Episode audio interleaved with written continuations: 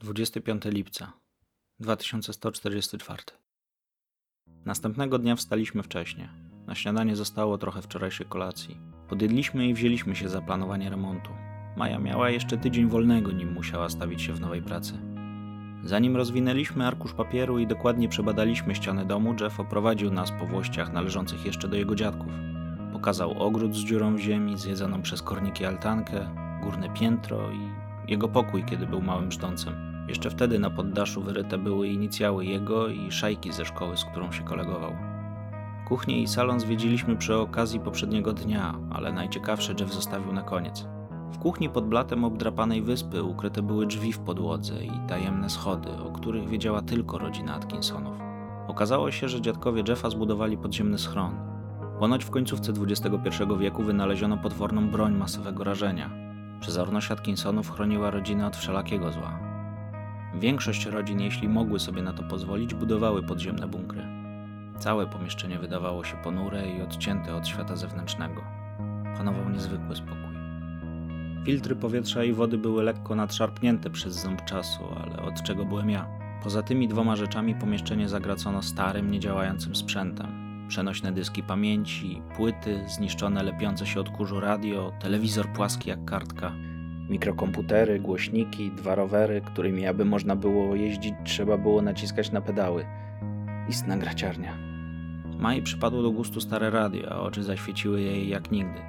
No, może tylko na mnie tak patrzyła. No przynajmniej lubiłem tak to sobie wyobrażać. Było tam jeszcze trochę książek, zdjęć, narzędzi, krzesło bez nogi i skrzynia. Jeff dobrze mnie znał i wiedział, że najciekawszym było nieodgadnione, a w tym przypadku była to tamta skrzynia. Uśmiechnął się i rzucił mały kluczyk. W środku znajdowały się kombinezony ochronne, zestawy tlenowe, naręczne komputery monitorujące promieniowanie, kilka pistoletów i pudełko z amunicją. Gospodarz zaskoczył mnie jeszcze jednym ukrytym schowkiem, z którego wypadły trzy sztuki broni palnej. Jedna strzelba z dwiema lufami, którą kiedyś widziałem w muzeum i dwa karabiny pulsacyjne. Jeff nie powiedział dokładnie skąd u niego w domu znalazł się sprzęt, ale za posiadanie tego typu zabawek groziła dożywotnie odsiadka. Tylko kto z rządzących zaglądałby do kuchni pod blat na osiedlach starych domków biedaków i żebraków. Takie zdanie o nas miały wielkie korporacje i rządzący. Byłem pełen podziwu dla wybudowanego pod domem schronu. Po zachwytach wzięliśmy się do pracy.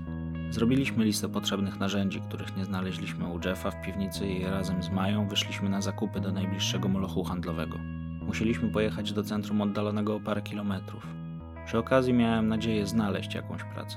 Jasne, przez jakiś czas nie musieliśmy się martwić pieniędzmi, ale źródełko szybko wysychało.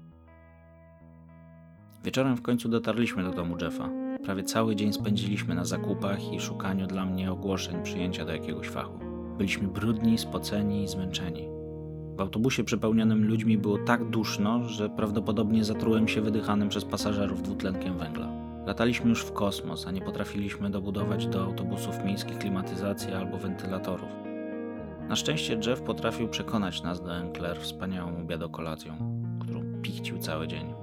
Dzięki braciom Rodriguez znów mieliśmy pełne żołądki, a z pomocą kilku dolarów więcej, tak nazywała się waluta obowiązująca w dawnych Stanach Zjednoczonych, załatwili kilka porcji posiłków pracowników korporacyjnych. Nie wiem jak to robili, ale szło im naprawdę świetnie. Trochę mnie to zmartwiło, kiedy dowiedziałem się, że dwóch z nich miało w przyszłym roku trafić na przymusową służbę do armii. Gdy tak rozmyślałem, zaczęły dręczyć mnie wspomnienia z frontu, z nieudanej akcji za granicą. W końcu nadeszły wstrzymywane